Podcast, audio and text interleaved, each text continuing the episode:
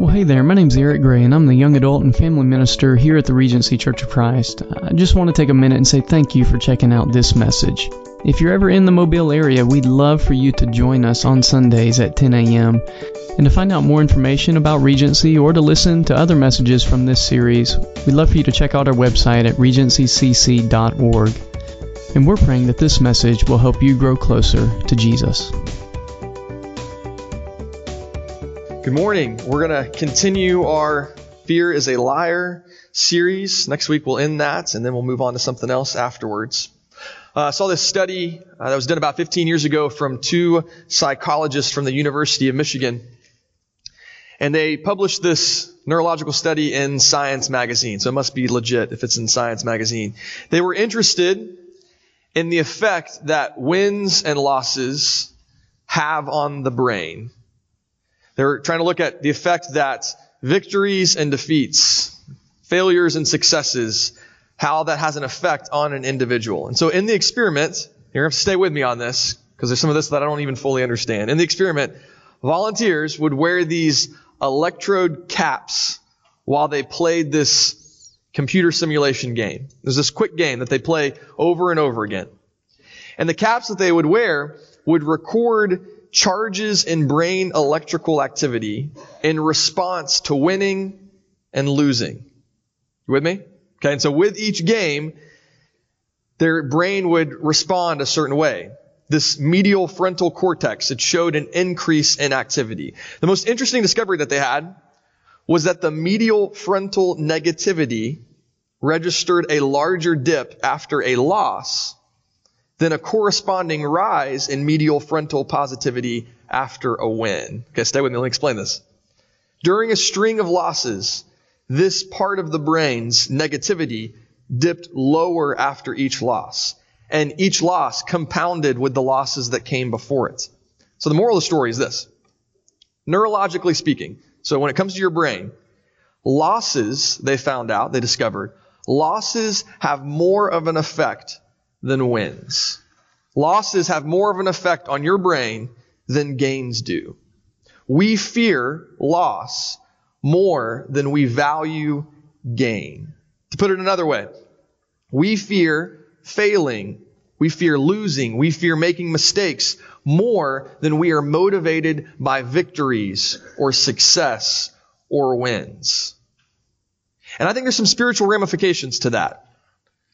I think actually the way that it should be is we need to fear missed opportunities more than we fear making mistakes. But what this study seems to indicate is that your brain, the way that it works, is when you make a mistake, when you lose, when you have a failure at something, that has more of an impact on you and can be more motivating than the motivation that's found in a potential success or taking advantage of an opportunity and there being some kind of victory or gain that come from that.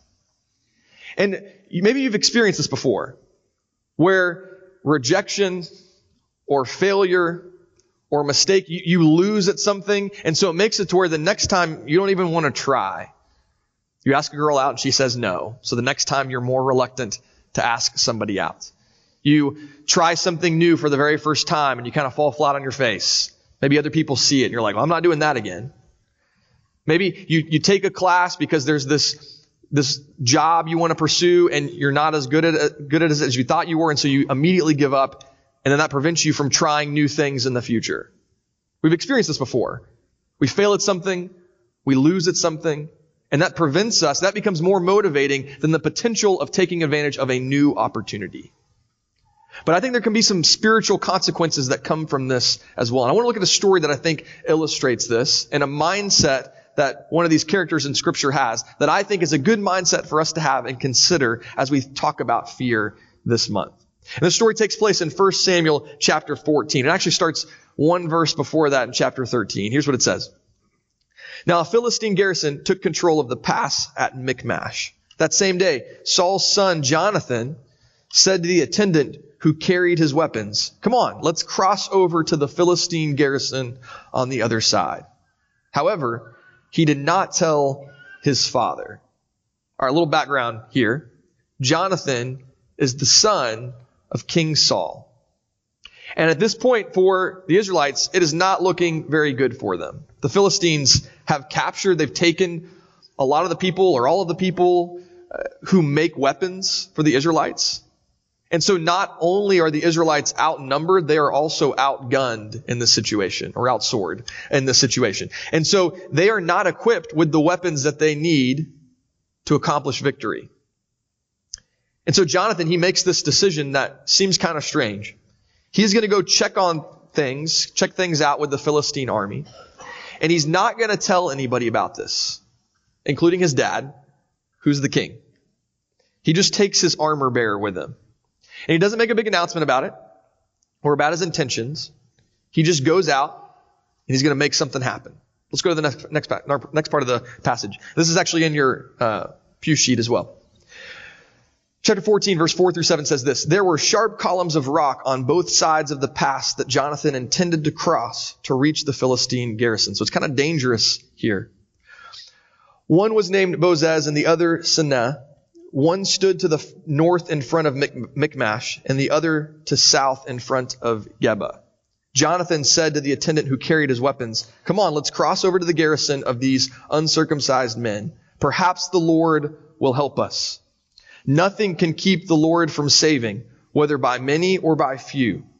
His armor bearer responded, Do what is in your heart. You choose.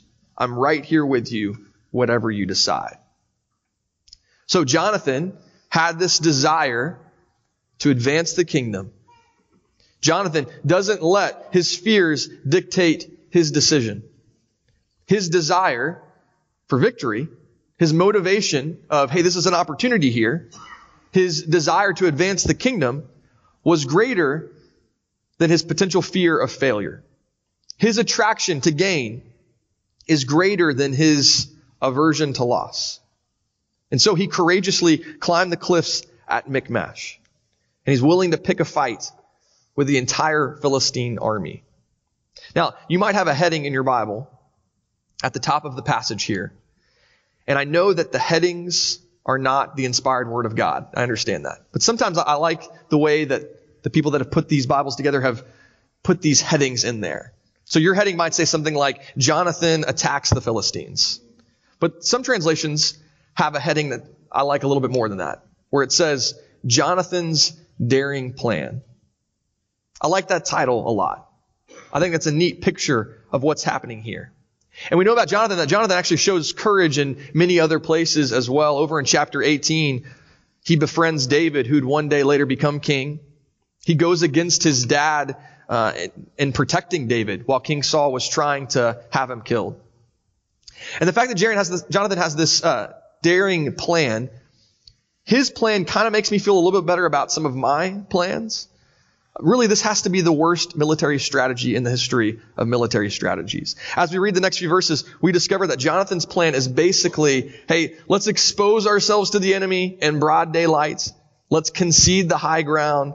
Let's let them know where we're at. Then he devises this sign that's going to inform them of what they're going to do next. Let's look at the next verse, verse 9 through 10. Here's Jonathan's plan. It says, if they say, wait until we reach you, then we'll stay where we are and not go up to them. But if they say, come on up, then we'll go up because the Lord has handed them over to us. That will be our sign.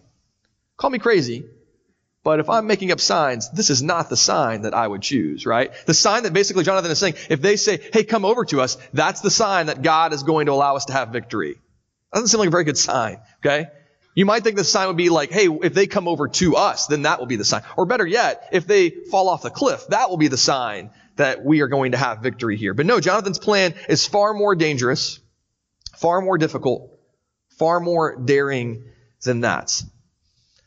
I don't know if you're as daring as Jonathan is. Honestly, I'm not as daring as Jonathan. I'm not very daring at all. Um, I, I, might have talked about this before, but with our youth group, we, we don't do a lot of adventurous things. Like we, we don't play paintball. My last church, we used to have this trip. We'd call it adventure camp and we would do rafting and high ropes course and paintball. I hate paintball.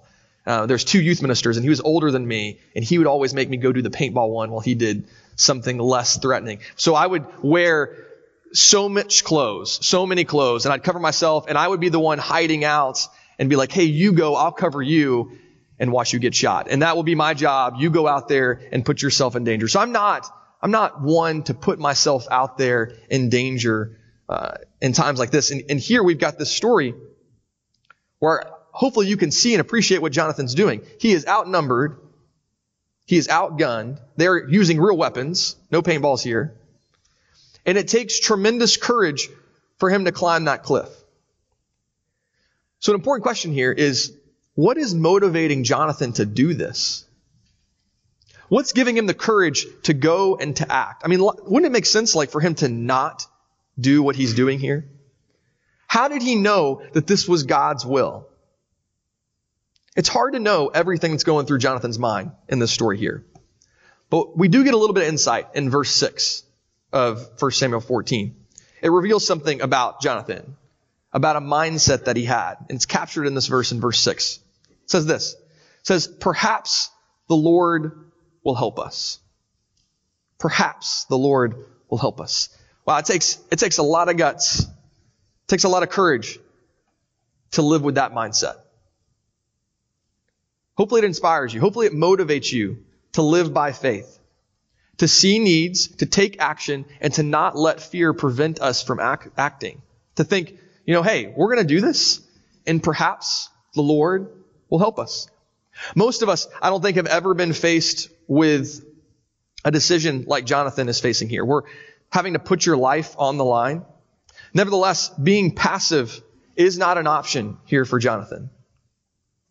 In this story, it reminds us that the will of God, that God's plan is not an insurance plan. God's plan is a daring plan.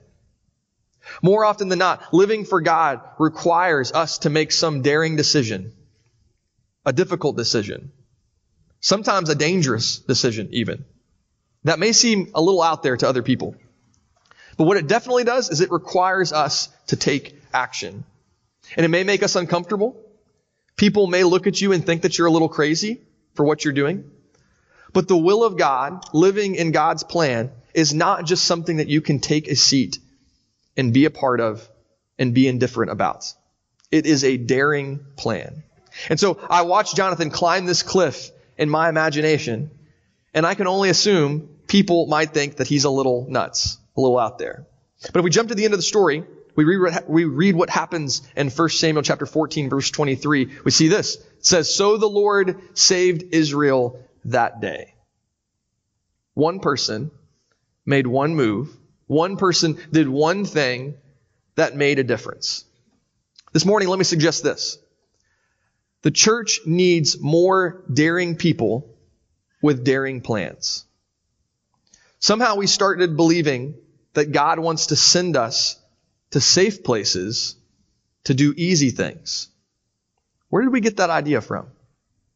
We need to stop living as if the goal of life is to safely arrive at death.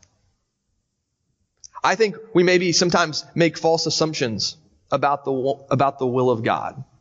One bad assumption that we can have is that our spiritual lives should get easier the longer that we follow Christ. And some aspects of spiritual life, of our spiritual lives, do get easier, of course. But spiritual growth prepares us for maybe dangerous missions and to do daring things for the cause of Christ. The Christian life should not get less adventurous the older we get. It should become more adventurous the more we grow in our faith in Christ. We need more people to have Jonathan's mindset of perhaps the Lord will help us. I think though, sadly, many times Christians operate with the exact opposite mindset of this. We tend to think, hey, perhaps the Lord won't act on our behalf. And so we don't act. And so we spend our entire lives maybe at the foot of that cliff and we simply don't have the guts to climb it. And then nothing happens. And we live in fear. Fear tells us it's too dangerous. Fear tells us it will never work. Fear tells us you can't do that. Someone else will do that. Someone else will talk about it. Someone else will ask them. Somebody else will have that difficult conversation. After all, what if God doesn't act on our behalf? If we have that attitude, we're going to find ourselves standing at the base of that cliff for a long time with nothing happening. And maybe that is why some of us can get a little bit bored with our faith. Because it feels like nothing's happening. Because we're not willing to act. I remember uh, when I was at, at Germantown, we we were looking at maybe doing a church plant, and so a few of us went to this church in Missouri that was just planning all kinds of churches, and we did a tour of what they were doing. We met with some of their people, and I remember one of the church plant ministers who met with us. He had this quote that I've remembered for a while. He said this. He says, "We don't invite people to come sit in a pew." People don't want to sit in a pew. People want to do something. I think there's truth in that. I think people want to act. People want to get out there. People want to see their faith in action.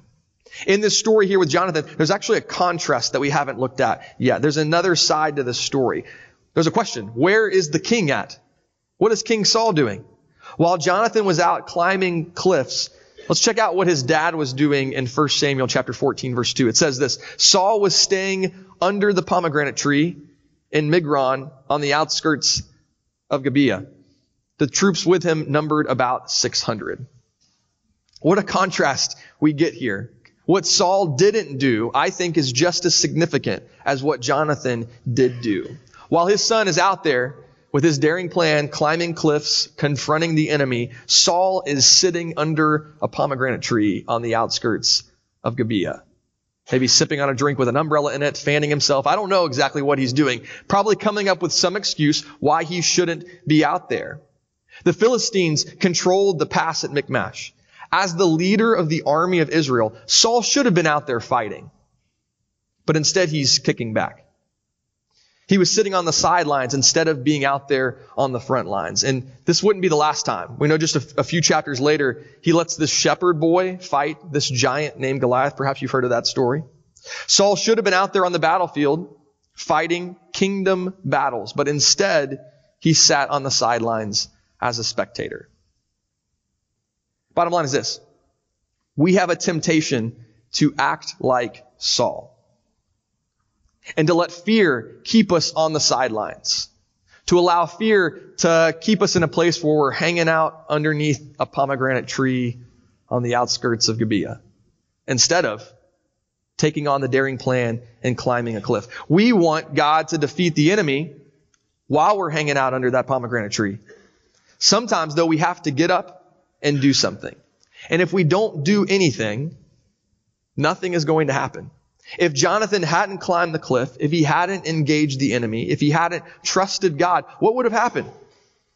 We've got to step out in faith instead of sitting back in fear. There's this parable that Jesus tells in Matthew chapter 25. It's the parable of the talents. Now, talents really referred to an amount of money. In this parable, if you remember, the master gives these three servants different amounts of money, these talents. And there's this expectation that when he comes back that they've done something productive with them. And so when he comes back, the first one that he gave five talents to says, it says that he who received the five talents came forward bringing five talents more, saying, Master, you delivered to me five talents. Here I have made five talents more. His master said to him, Well done, good and faithful servant. You've been faithful over little. I will set you over much. Enter into the joy of your master. And then the same thing happens with the servant that had just a couple of talents. And then he gets to the last servant who just had one talent. And this servant had gone out and buried this amount of money. And he makes excuses for why he did this. But notice the difference in the response that the master has with this servant. It says, You wicked and lazy servant. You knew that I reap where I have not sown and gather where I scattered no seed. Then you ought to have invested my money with the bankers, and at my coming I should have received what was what was my own with interest. So take the talent from him and give it to him who has the ten talents. He calls him wicked and lazy. And this parable, I think, is kind of terrifying. Because what had this servant done? Really, he had just played it safe. He had taken what he'd been given and he buried it. He didn't lose it. He knew right where it was, but he didn't do anything. And that to me is what the parable is about here. talking about the kingdom of God. And Jesus is saying, listen, you cannot be, you cannot be lazy with what you've been given. You have to do something with it. At the end of your life, God is not going to say, well said, good and faithful servant. He's not going to say, well thought, good and faithful servant. He's going to say, well done, good and faithful servant. It's about putting faith into action. We have to act with what we've been given.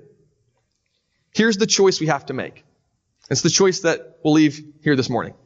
Will we sit under the pomegranate tree or will we climb the cliff? I think fear, in the way that it's a liar, fear can keep us at the bottom of the cliff. The fear of disappointing others or the fear of letting people down, that can, like that study at the beginning showed us, that fear can motivate us more than the potential of missing out on some opportunity to do God's will. But doing God's will, doing God's plan, that is not just something that's an insurance plan for us. It is a daring plan.